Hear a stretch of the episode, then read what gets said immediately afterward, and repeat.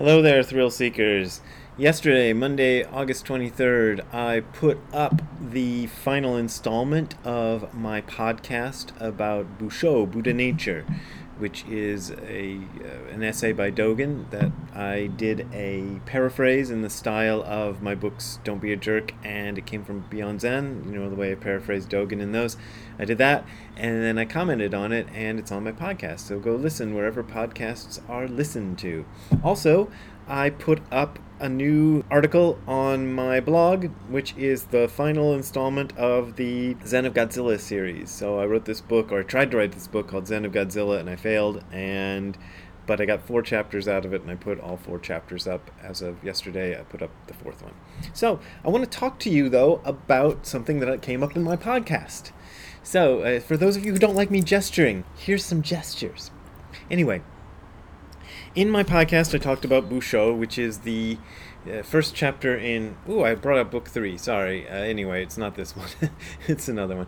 But anyway, it's the uh, first chapter in book two of uh, Master Dogen's Shobogenzo, the Nishijima Cross translation, and it's about Buddha nature. And there was a very interesting footnote in there that I incorporated into my paraphrase of uh, the piece.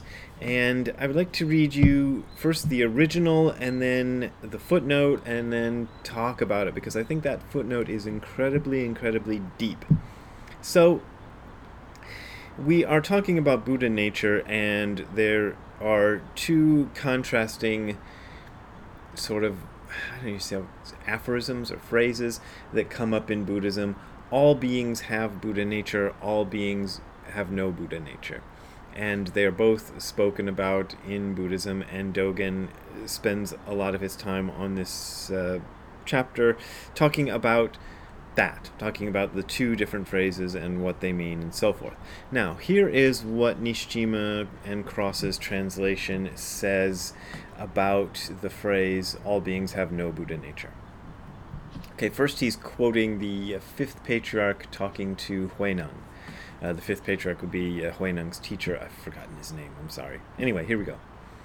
People from south of the peaks, being without, are the Buddha nature. When we first meet Buddha and hear the Dharma, the teaching that is difficult to get and difficult to hear is living beings, being without, are the Buddha nature.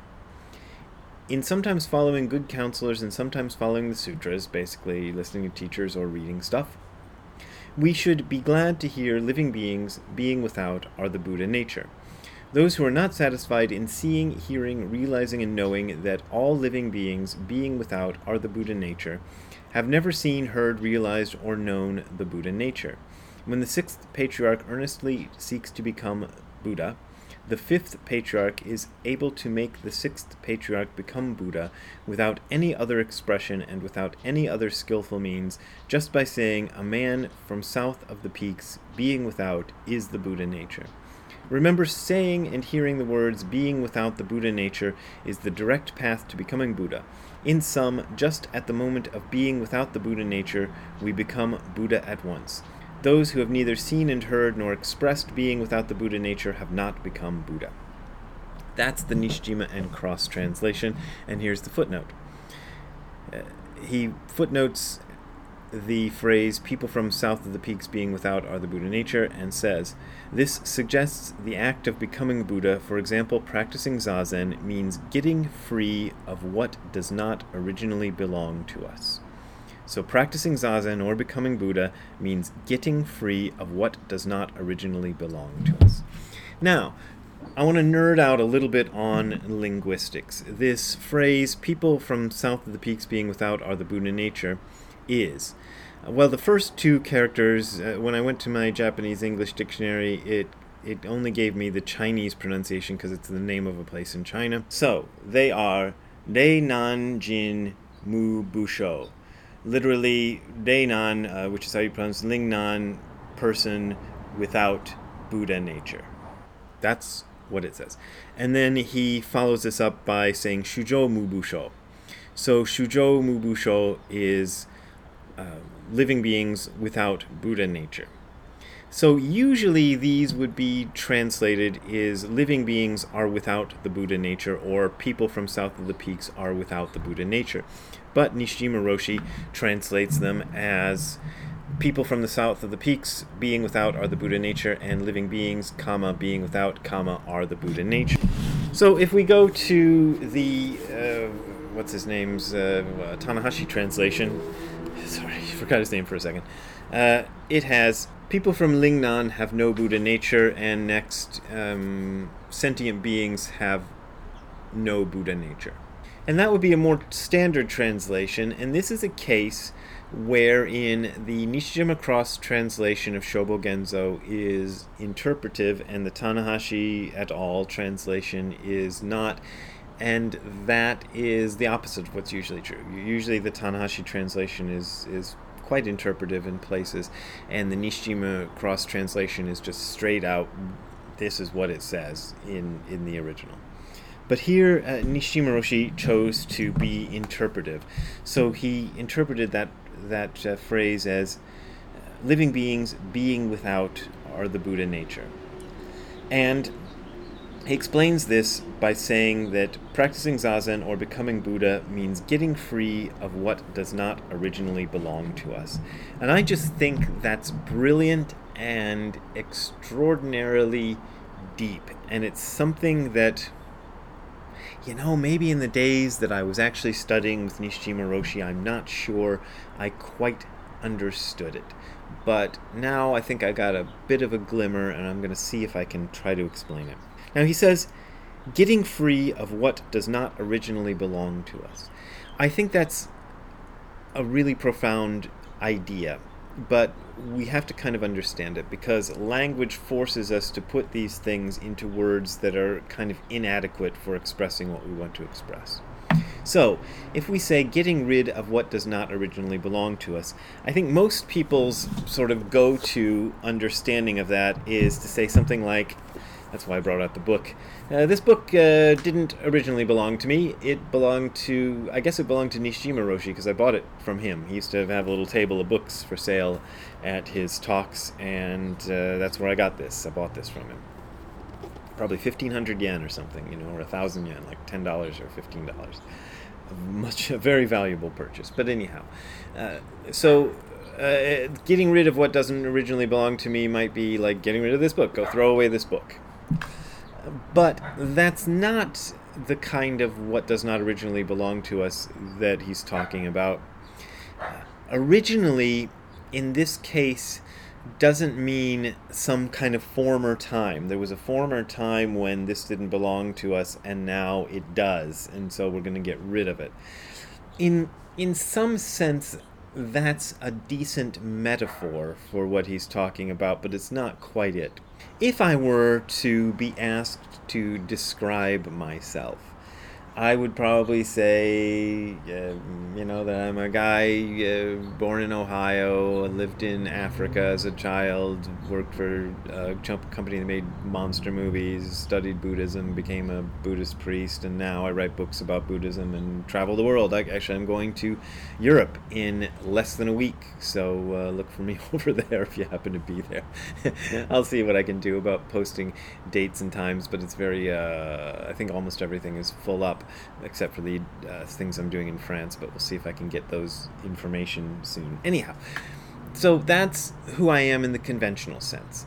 But none of that originally belongs to me in the in the sense that Nishijima Roshi is talking about. My personality does not originally belong to me. In the original again, we're not talking about necessarily in time, although it's a decent metaphor as I said even now, it doesn't originally belong to me. It doesn't basically belong to me. There's a kind of phrase that Japanese people uh, often translate as original, um, and and it's it, they're usually characters. They're usually words that contain the character hon, which also means book, but it's like the basic. It's not basic to me. Getting rid of what's not basic to me. Yeah, basic. It's getting rid of that and becoming yeah basic, becoming basic, right? So what we want to do is become basic, you know, in, in contradistinction to you know what millennials want to do. You know, they want to they, they think being basic is an insult. So getting rid of what does not basically belong to us. If you uh, sit quietly, sometimes you can come to see this. There is in your experience right now, there is the thing that originally belongs to you. And that is the most fundamental thing there is. That is the only thing that you can be completely certain of. Is that there is this fundamental experience happening. Again, metaphors, you know, every word is a metaphor. There's this fundamental experience happening. Somebody is experiencing this. Somebody is watching this video. And and even saying that limits it to somebody. Watching this video is happening is uh, getting closer to the mark, but it's one of these things where you can get you can get close to the mark, but you're going to infinitely miss it because language is designed so that it infinitely misses the point. Getting rid of what originally was what does not originally belong to us is getting rid of everything that we normally think of as ourselves. Our history, our opinions, our wants, our needs, our desires, our loves and hates, our likes and dislikes, our our um, you know turn-ons and turn-offs, you know, whatever it happens to be that is part of that personality, that that um, thing that you're functioning through, you get rid of it. And when he says get rid of it, this is another metaphor. You don't get rid of it in in terms of when you think of getting rid of something. My neighbors uh, just uh, moved, and the the trash cans uh, next to their house uh, is just totally full. So they got rid of a lot of things, you know, and that's what we normally think of getting rid of. So you just put in the trash and it goes away. Well, as we know, if we study recycling and stuff, it doesn't really go away. Nothing really goes away. It always it's always here, but it might change form and degrade and, and stuff and become something different from what it is now, but it's always here. Same deal with this. You get rid of it by allowing it to be what it is, which is something that this this jiko, this true self, functions through, and getting rid of what doesn't originally belong to us means allowing the full functioning of the thing to actually happen the way it needs to happen. Because there is a certain trajectory that things are going in this world, and the body mind that you have again you have. It's like having Buddha nature. As Dogen says, you don't have Buddha nature, you are Buddha nature. This body mind uh, has a trajectory it wants to follow, it needs to follow. And there is something, the Jiko, which sees through it and maybe has some influence on what it does, but only a very small influence. But that small influence is important, and that's why we have Buddhist ethics, but that's a whole other topic.